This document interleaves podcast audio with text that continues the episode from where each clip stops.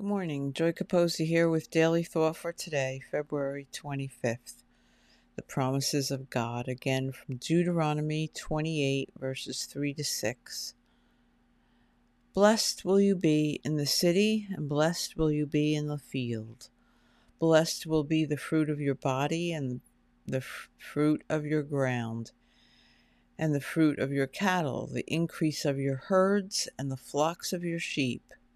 Blessed will be your basket and your store. Blessed will you be when you come in, and blessed will you be when you go out.